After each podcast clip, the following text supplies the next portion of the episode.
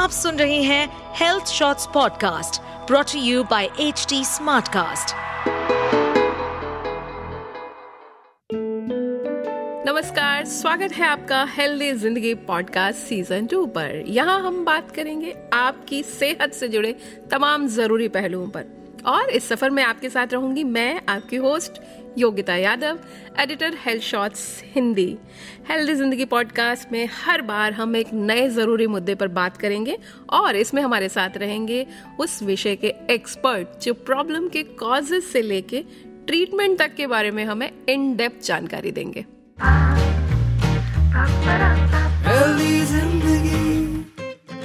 नमस्कार दोस्तों स्वागत है आपका हेल्थ शॉर्ट्स के हेल्दी ज़िंदगी पॉडकास्ट एपिसोड तीन में।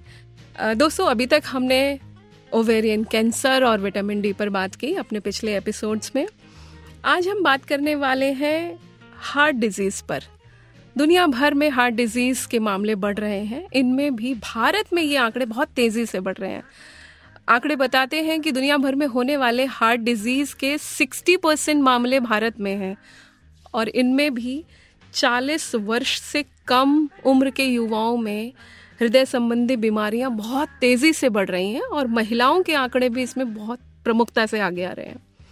तो इस मुद्दे पर हमारे साथ बात करने के लिए आज हमारे स्टूडियो में है डॉक्टर निशित चंद्रा। डॉक्टर साहब, स्वागत है आपका हेल्दी ज़िंदगी पॉडकास्ट में। Thank you Yogita. Doctor Chandra Fortis Escorts heart institute research centre में प्रिंसिपल डायरेक्टर इंटरवेंशनल कार्डियोलॉजी हैं। वे लगभग तीन दशक से इस क्षेत्र में कार्यरत हैं।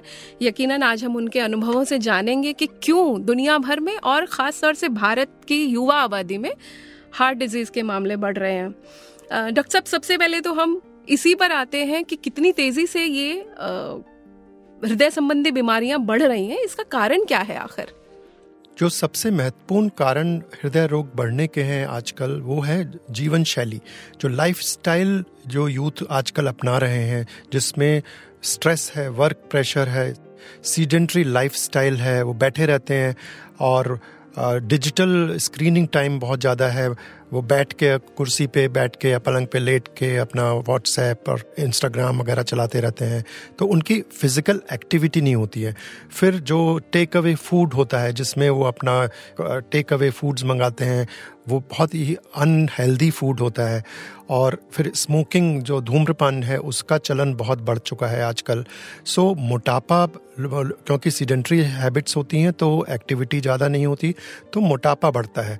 आ, ये सारे जो कारण हैं इसकी वजह से कोलेस्ट्रॉल बढ़ता है डायबिटीज़ बढ़ती है और ये सब आगे चल के हार्ट की आर्टरीज जो होती हैं, उसमें प्लाक बिल्डअप कर देती हैं, जो रुकावट पैदा करती हैं, जो कि आगे चल के एंजाइना और फिर अगर नहीं ट्रीट करा जाए समय पे तो हार्ट अटैक और सडन कार्डियक अरेस्ट का कारण बनती हैं। डॉक्टर साहब, एक बहुत ज़रूरी चीज़ आपने बताई कि सीडेंट्री लाइफस्टाइल बढ़ रहा है और लोग एक्सरसाइज नहीं करते हैं। लेकिन अभी हाल फ़िलहाल में हमारे पास ऐसे आंकड़े भी आए हैं जिनमें लोगों को जिम में हार्ट अटैक आ गया या ट्रेडमिल पे दौड़ते हुए हार्ट अटैक आ गया। जैसे के के सिंगर का हम ज़िक्र करेंगे, वो एक लाइव कॉन्सर्ट में थे, वहाँ उनको हार्ट अटैक आ गया। कुछ मामले हमारे पास ऐसे भी आए जहाँ डांस करते हुए आपको हार्ट अटैक आ गया। तो इस, इसके बारे में आप क्या बताएँगे? तो ये आपने बहुत अच्छा सवाल पूछा है क्योंकि आजकल बहुत सारे ऐसे वीडियोस हमारे साथ हैं। सोशल मीडिया पे सामने दिख रहे हैं कि कोई डांस करते करते गिर गया और उसकी मृत्यु हो गई, या कोई पार्टी में था, वहाँ गाना गा रहा था, या कोई जिम पे ट्रेडमिल कर रहा था, वहाँ पे ट्रेडमिल करते करते गिर गए। तो इसका क्या मतलब है? इसका ये मतलब नहीं है कि हम एक्सरसाइज ना करें। इसका ये मतलब है कि हमें हमें एक दायरे के भीतर एक्सरसाइज करनी है और अगर हमारे कुछ रिस्क फैक्टर्स हैं, वो रिस्क फैक्टर्स मैंने पहले ही बताएँ कि अगर मोटापा है स्मोकिंग है फैमिली में किसी को हार्ट डिज़ीज़ है, या कोलेस्ट्रॉल ज़्यादा है, या डायबिटीज़ है अगर ये सारे रिस्क फैक्टर्स हैं तो आपको कोई भी एक्सरसाइज शुरू करने से पहले आपको अपने हृदय रोग विशेषज्ञ से या अपने फैमिली फिजिशियन से एक बार सलाह ज़रूर लेनी चाहिए। आजकल बहुत अच्छे टेस्ट उपलब्ध हैं, जिससे हमें ये पता लग जाता है कि what is the safe level of exercise आप कितनी एक्सरसाइज सेफली कर सकते हैं। तो जितने भी ये डेथ्स हुई हैं, इनको कुछ ना कुछ प्री एग्जिस्टिंग हार्ट डिज़ीज़ पहले से थी। वो हमें नहीं मालूम है, लेकिन अगर उनकी समय रहते हुए हृदय की जाँच हो जाती तो उसमें कोई भी अगर हृदय संबंधी कोई भी रुकावट उनकी धमनियों में होती या कुछ एरिदमियाज होते तो वो पहले ही डिटेक्ट हो जाते और उनका ट्रीटमेंट हो जाता। तो ये जो सडन कार्डियक अरेस्ट के जो मामले सामने आए हैं, इसमें सडन कुछ भी नहीं है। ये एक तरह से है कि लोगों ने अपना अपना चेकअप टाइमली नहीं करवाया है। तो जो संदेश एक जो लोगों को मैं देना चाहता हूँ कि अगर आपके घर में किसी को हार्ट डिज़ीज़ थी, आप जेनेटिकली आप you are predispose for developing heart disease अगर आप में रिस्क फैक्टर्स हैं like high blood pressure diabetes smoking मोटापा सीडेंट्री लाइफ सो आपको एक्सरसाइज शुरू करने से पहले आपको अपने हृदय का जाँच करा लेनी चाहिए। ये कोई बहुत महँगा कोई वो नहीं है विकल्प। इसमें आपको बहुत ही सिंपल आपको अपने हृदय रोग विशेषज्ञ से मिलना है और वो आपको ईसीजी एकोकार्डियोग्राम और ट्रेडमिल टेस्ट बस बहुत तीन टेस्ट हैं जो कि आउटडोर बेसिस पे हो जाते हैं और इसमें हार्डली करीब तीस मिनट, चालीस मिनट का समय लगता है। तो ये आप पहले करा लेंगे तो उसके बाद हम एक सेफ़ लेवल ऑफ़ एक्सरसाइज आपको उस, उसका प्रिस्क्रिप्शन दे देंगे कि कितनी एक्सरसाइज आपके हृदय के लिए ठीक है। दूसरा एक और बहुत बड़ा कारण जिम में आजकल हो रहा है कि जिम में लोग जो हैं वो न्यूट्रिशनल सप्लीमेंट्स जो उनके ट्रेनर्स बताते हैं प्रोटीन्स और कुछ तो स्टेरॉयड इंजेक्शंस तक लेते हैं मसल्स बिल्डअप के लिए। तो हमें we should actually strive for fitness rather than body building हमें बॉडी बिल्डिंग नहीं करनी है, हमें अपना हार्ट का स्टेमिना और फिटनेस लेवल बढ़ाना है। तो कभी भी आप इस तरह के अननेचुरल प्रोटीन्स या unnatural injections steroid injections gym trainer के कहने पे आप कभी भी ना लें। जिम ट्रेनर जो है, वो कोई मेडिकल प्रोफेशनल नहीं है। अगर वो आपको ये सब चीज़ें एडवाइस करता है तो आप अपने नज़दीकी डॉक्टर से या जो आपके फैमिली फिजिशियन या हृदय रोग विशेषज्ञ हैं, उनसे आप सलाह लें और उसके बाद ही ये, इस तरह के सप्लीमेंट्स लें। डॉक्टर साहब, अभी जो आपने चीज़ें बताई, उनमें तीन प्रमुख बातें निकल कर आई हैं। नंबर वन जो आपने बताया कि ये कोई भी सडन कार्डियक अरेस्ट नहीं होता। यानी कि आप कंटिन्यूस कोई चीज़ नज़रअंदाज कर रहे होते हैं। तो यहीं से मैं जानना चाहूँगी कि क्या हृदय संबंधी बीमारियों के कोई वार्निंग साइंस होते हैं जिनको हमें पहचानना चाहिए? ये एक बहुत ही महत्वपूर्ण बात आपने कही है। और मैंने पहले भी दोहराया था कि सडन कार्डियक अरेस्ट में सडन चीज़ नहीं है। ये आपकी लापरवाही और आपकी नज़रअंदाजी का नतीजा है कि कुछ आपको सिम्टम्स वार्निंग साइंस मिले हैं जो आपने नज़रअंदाज किए हैं। तो इन इन वार्निंग साइंस पे अब चर्चा करते हैं कि किस तरह से आप एक ऑन कमिंग कार्डियक अरेस्ट को पहचान सकते हैं। तो इसके जो वार्निंग साइंस हैं, वो सबसे इंपॉर्टेंट है कि अगर आप चल रहे हैं एक्सरसाइज करते हैं या सीढ़ी चढ़ रहे हैं, उसमें आपकी सांस फूलने लगे, जो कि पहले नहीं फूलती थी, या आपके हृदय में, सीने में, छाती में जकड़न आने लगती है, जो कि गले में चोकिंग की तरह से भी हो सकती है, या स्वेटिंग होती है तो ये लक्षण जो हैं, या आपको अननेसेसरी धड़कन हृदय की चालू हो जाती है, गति बहुत तेज हो जाती है हार्ट की, या बहुत स्लो हो जाती है तो ये जो लक्षण हैं, ये इनको आपको पहचानना चाहिए।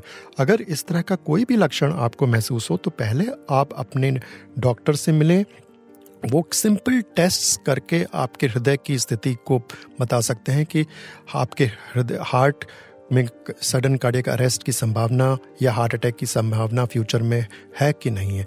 अगर इस तरह की कोई भी संभावना है तो आजकल बहुत अच्छा इलाज मौजूद है और आजकल तो बड़े शहरों में नहीं, बल्कि छोटे शहरों में भी हृदय रोग संबंधी बहुत अच्छे निवारण केंद्र बन गए हैं, जिसमें जाके आप अपना हृदय को चेक करा सकते हैं।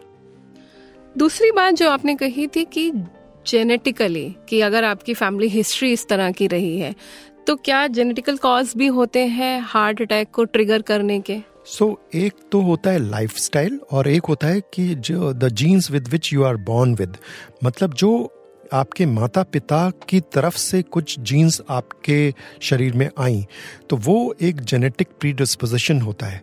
तो अगर आपकी फैमिली हिस्ट्री में आपके माता या पिता में आ, कोई प्री मेच्योर हार्ट डिज़ीज़ की हिस्ट्री है। मतलब 40 से 45 वर्ष की उम्र में उनको कोई हार्ट अटैक हुआ है या स्टेंट लगे हैं या बाईपास हुआ है। That means you are also genetically pre predispose for developing heart disease आप अपनी जेनेटिक हिस्ट्री तो नहीं चेंज कर सकते तो इसका मकसद क्या है? इसका मैसेज क्या है? कि अगर आपके घर में किसी को प्री मेच्योर हार्ट डिज़ीज़ है तो आपको अपने जो मॉडिफाइबल रिस्क फैक्टर्स हैं। आपको पहले से ही, उनको पहले ही उनको करेक्ट कर लेना चाहिए। अपना लाइफ स्टाइल आपको सुधारना चाहिए, उसके बारे में ज़्यादा सजग रहना चाहिए। वेट आपको अप्रोप्रिएट वेट रखना चाहिए। बॉडी मास इंडेक्स जो है वो 25 से ज़्यादा नहीं होना चाहिए।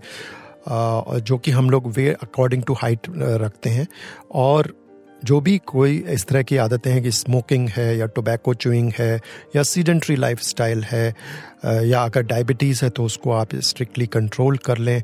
तो फैमिली हिस्ट्री अगर पॉजिटिव है तो इसका मैसेज ये है कि आप अपने जो मॉडिफाइबल रिस्क फैक्टर्स हैं उनको पहले ही सुधार लें। तीसरी और सबसे महत्वपूर्ण बात जो मुझे लग रहा है कि युवाओं के ध्यान में गई होगी कि प्रोटीन एक्सेस प्रोटीन। क्या एक्सेस प्रोटीन भी हार्ट डिज़ीज़ का एक कॉज हो सकता है? सो so, ये जो वे प्रोटीन सप्लीमेंट्स जो जिम ट्रेनर्स आपको एडवाइस करते हैं। So in moderation they it's all right but जो जिम ट्रेनर्स हैं, वो उनको अपना टारगेट पूरा करना होता है तो वो आपको बहुत एक्सेस में एडवाइस करते हैं, जो कि मेडिकली बहुत ज़्यादा एक्सेस है, जो आपकी बॉडी के लिए।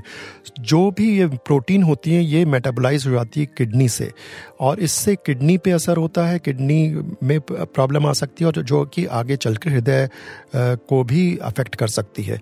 तो इसलिए जिम ट्रेनर की एडवाइस पे आप प्रोटीन सप्लीमेंट कभी ना लें। अगर वो एडवाइस करते हैं तो अपने डॉक्टर से हमेशा सलाह लें अपनी डाइटिशियन से सलाह लें उसके बाद ही इसको लें।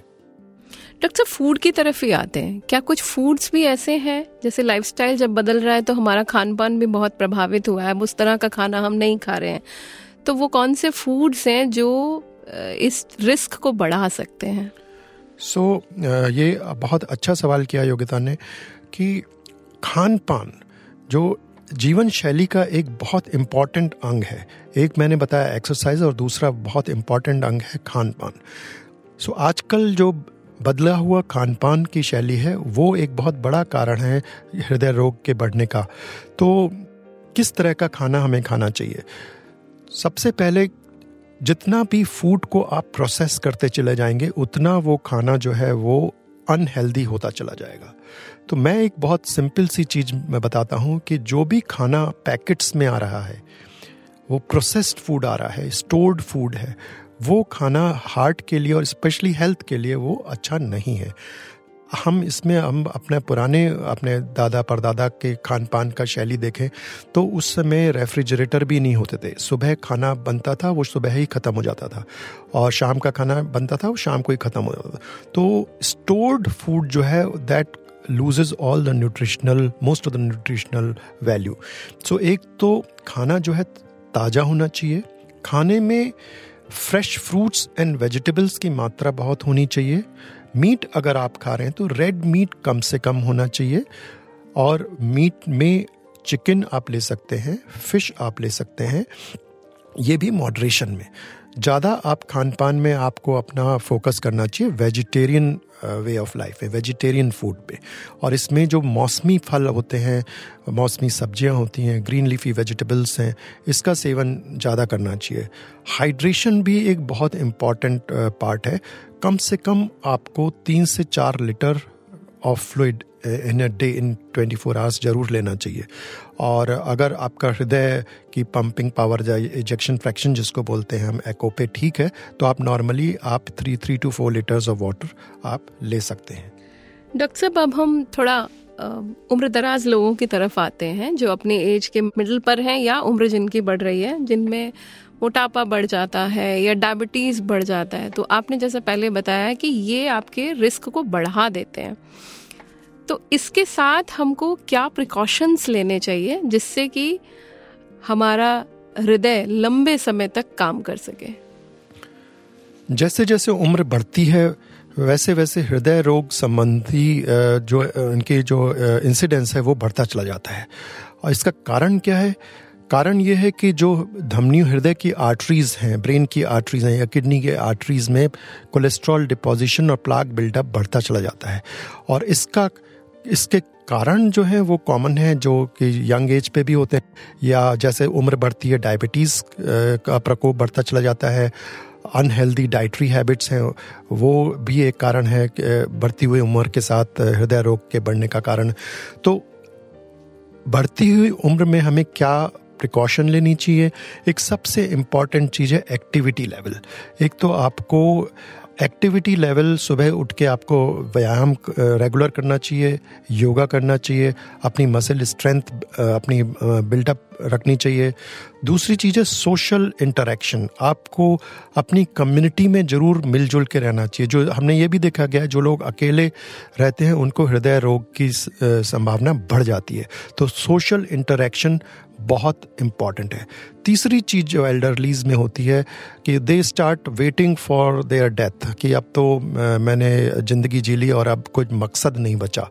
तो इसको जैपनीज में एक कंसेप्ट है ikigai ikigai means purpose of life so even whatever age you are in कोई किसी भी उम्र के पड़ाव पे आप पहुँच चुके हैं आप जब सुबह उठते हैं तो आपका एक जीने का मकसद होना चाहिए। वो मकसद ये नहीं है कि आपको उठ के जॉब पे जाना है।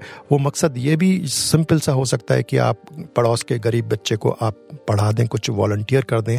सो ये भी एक स्टडीज़ में देखा गया है कि जिन जिन लोगों के पास एक पर्पस ऑफ़ लिविंग है, उनकी जो हृदय रोग की संभावनाएँ बहुत रिलेटिवली कम हो जाती हैं। और जितनी भी आपकी क्षमता है, उसमें आपको एक्टिव रहना चाहिए। आपको घर के काम खुद करने चाहिए। आजकल ये भी एक बहुत बढ़ती समस्या है कि सब चीज़ों के लिए गैजेट्स हैं वैक्यूम क्लीनर्स हैं ड्रायर्स हैं वॉशिंग मशीन्स हैं डिश वॉशर्स हैं। पहले पहले जो घर का काम जो होता था, उसके लिए कुछ अपने आप वो घर का काम निपटाते ही एक एक्सरसाइज हो जाती थी एक्टिविटी लेवल हो जाती थी।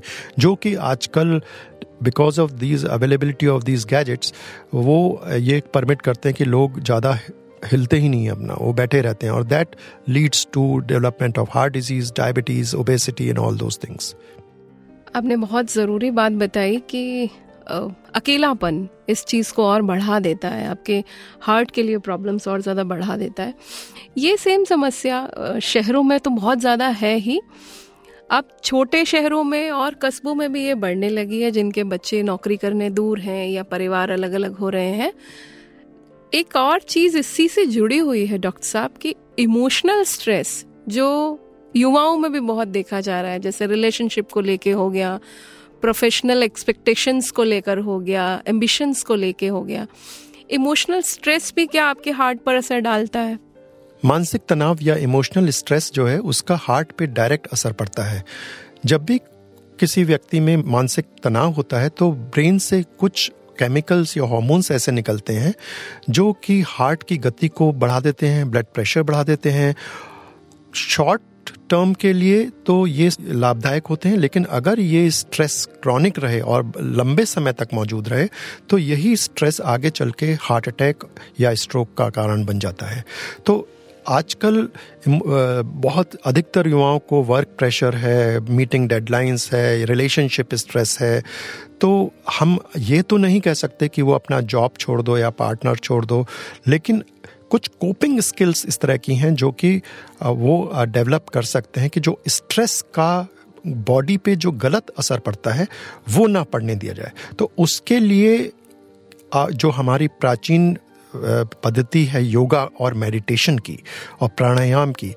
ये बहुत ही मानी हुई एक पद्धति है। इसको अगर आप रेगुलर वे में आप इसको अपनी जीवन शैली में अपनाएँगे तो स्ट्रेस तो रहेंगे चारों तरफ़, लेकिन उस स्ट्रेस पे से जो बॉडी पे गलत असर पड़ता है, वो कम होता चला जाएगा। तो आप अगर रेगुलर अगर 10 से 15 मिनट का मेडिटेशन या योगा भी आप शुरू कर दें तो ये आगे चल के लॉन्ग टर्म में आपके लिए बहुत ज़्यादा बेनिफिशियल होगा। डॉक्टर साहब, अपने फीमेल लिसनर्स की तरफ़ आते हैं, क्योंकि जब मैं इसके लिए डेटा इकट्ठा कर रही थी तो मैं ये देख रही थी कि महिलाओं की तादाद बहुत बढ़ती जा रही है, जबकि हमारी दादी, नानी या माँ के ज़माने में हम हार्डली सुनते थे कि किसी महिला को हार्ट अटैक आया। तो क्या वजह है कि महिलाएँ स्ट्रेस में ज़्यादा आ गई हैं या कोई और वजह है इसकी?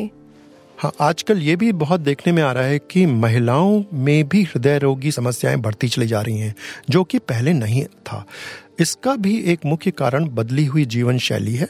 आजकल महिलाएँ भी इक्वली कंधे से कंधा मिला के चल रही हैं। वो भी सेम जॉब में हैं जॉब प्रेशर्स हैं उनके ऊपर और जॉब के उसमें उनकी एक्सरसाइज कम हो रही है फास्ट फ़ूड पे ज़्यादा डिपेंड कर रही हैं और सीडेंट्री लाइफस्टाइल भी उनका है। लंबे समय तक वो लैपटॉप पे या कंप्यूटर पे बैठे हैं या आईपैड या मोबाइल स्क्रीन पे हैं।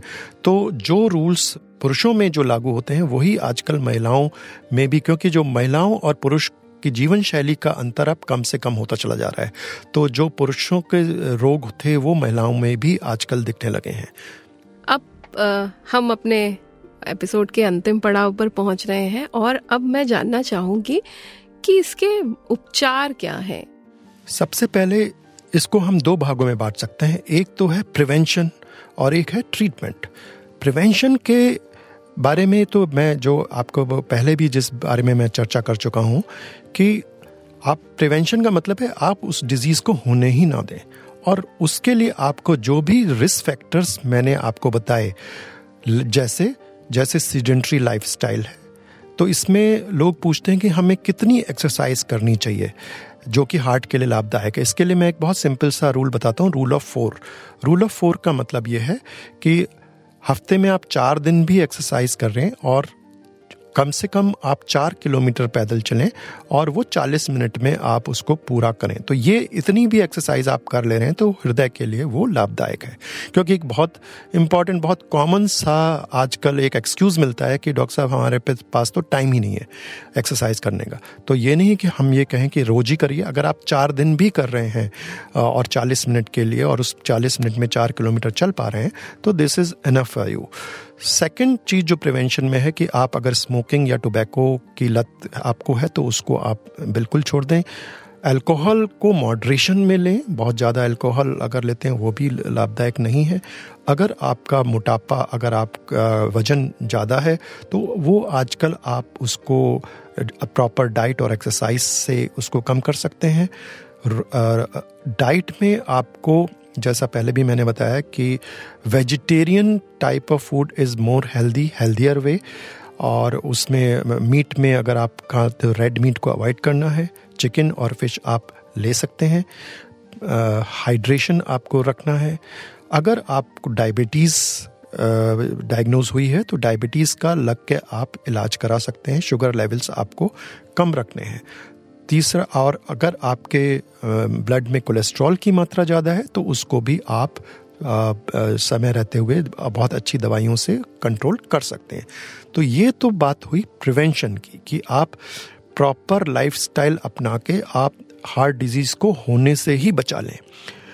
अब दूसरा सवाल आता है कि अगर हार्ट डिज़ीज़ हो गई है तो उसके क्या क्या तरीके उपलब्ध हैं। तो आपको ये जान के हैरानी होगी कि हिंदुस्तान में आजकल जो तकनीकी और जो मेडिकल फ़ील्ड में जो डेवलपमेंट हुए हैं, वो हम आजकल विदेशों से किसी भी बात में कम नहीं है। हमारे पास वो सब तकनीक मौजूद हैं जो किसी भी एक डेवलप्ड कंट्री में मौजूद हैं। तो अगर आपको हृदय रोगी कोई भी समस्या है तो आप अपने नज़दीकी हार्ट स्पेशलिस्ट के पास जाएँ और उनके पास सिंपल, बहुत सिंपल से इन्वेस्टिगेशन टेस्ट होते हैं, जैसे starting from ECG electrocardiogram echocardiogram treadmill test stress echo C T angio angiography stress thallium बहुत सारे ये सब डिफरेंट टेस्ट हैं, जिससे पहले तो हम करेक्ट डायग्नोसिस बना लेते हैं। जब हार्ट संबंधी करेक्ट डायग्नोसिस बन जाती है तो उसका फिर उपचार भी आजकल बहुत सिंपल होता चला जा रहा है और मिनिमली इन्वेजिव होता चला जा रहा है।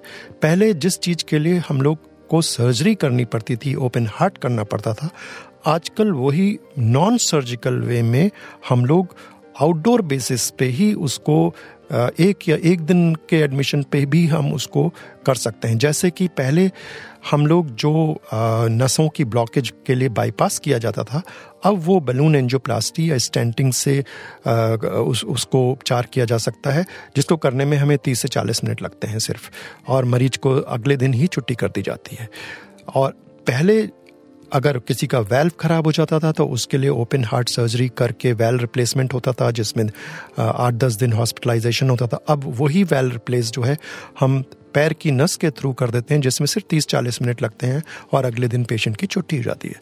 सो मेरा मैसेज ये है कि अगर किसी को हृदय रोगी कोई बीमारी हो भी गई है अगर तो उसके आजकल बहुत अच्छा निदान उपलब्ध है। हमारे भारतवर्ष में ही उसके बहुत एडवांस सेंटर्स हैं जो डॉक्टर्स हैं, हृदय रोग विशेषज्ञ हैं, बहुत अच्छी ट्रेनिंग एक्सपीरियंस उनको है। तो कहीं बाहर जाने की उसमें ज़रूरत नहीं है। तो आप लोग को सजग रहना है, अपने सबसे पहले तो प्रिवेंशन करना है कि हार्ट डिज़ीज़ को होने ही ना दें। और अगर हो भी गई है हार्ट डिज़ीज़ तो बिल्कुल घबराने की बात नहीं है। आजकल बहुत अच्छे उपचार मौजूद हैं। Thank you so much doctor साहब। आपने बहुत महत्वपूर्ण जानकारियाँ हमें दी हार्ट डिज़ीज़ से रिलेटेड, हृदय स्वास्थ्य संबंधी। और आप हमारे स्टूडियो में आए, आपका बहुत बहुत आभार। ये था हमारा आज का एपिसोड। इसे प्रोड्यूस किया है दीक्षा चौरसिया ने और एडिट किया है संजू अब्राम ने। आपको कैसा लगा, हमें ज़रूर बताएँ। आप मुझसे कनेक्ट कर सकते हैं Yogita dot Yadav at Hindustan Times dot com पर। Healthy Zindagi season two podcast को शेयर करें अपने दोस्तों और प्रियजनों के साथ, क्योंकि पहला धन निरोगी काया। हेल्थ इज़ वेल्थ इस पॉडकास्ट पर अपडेटेड रहने के लिए हमें फॉलो करें एट एच डी हम सारे मेजर सोशल मीडिया प्लेटफॉर्म्स पर मौजूद हैं। और ऐसे पॉडकास्ट सुनने के लिए log on to W W W dot H D smartcast dot com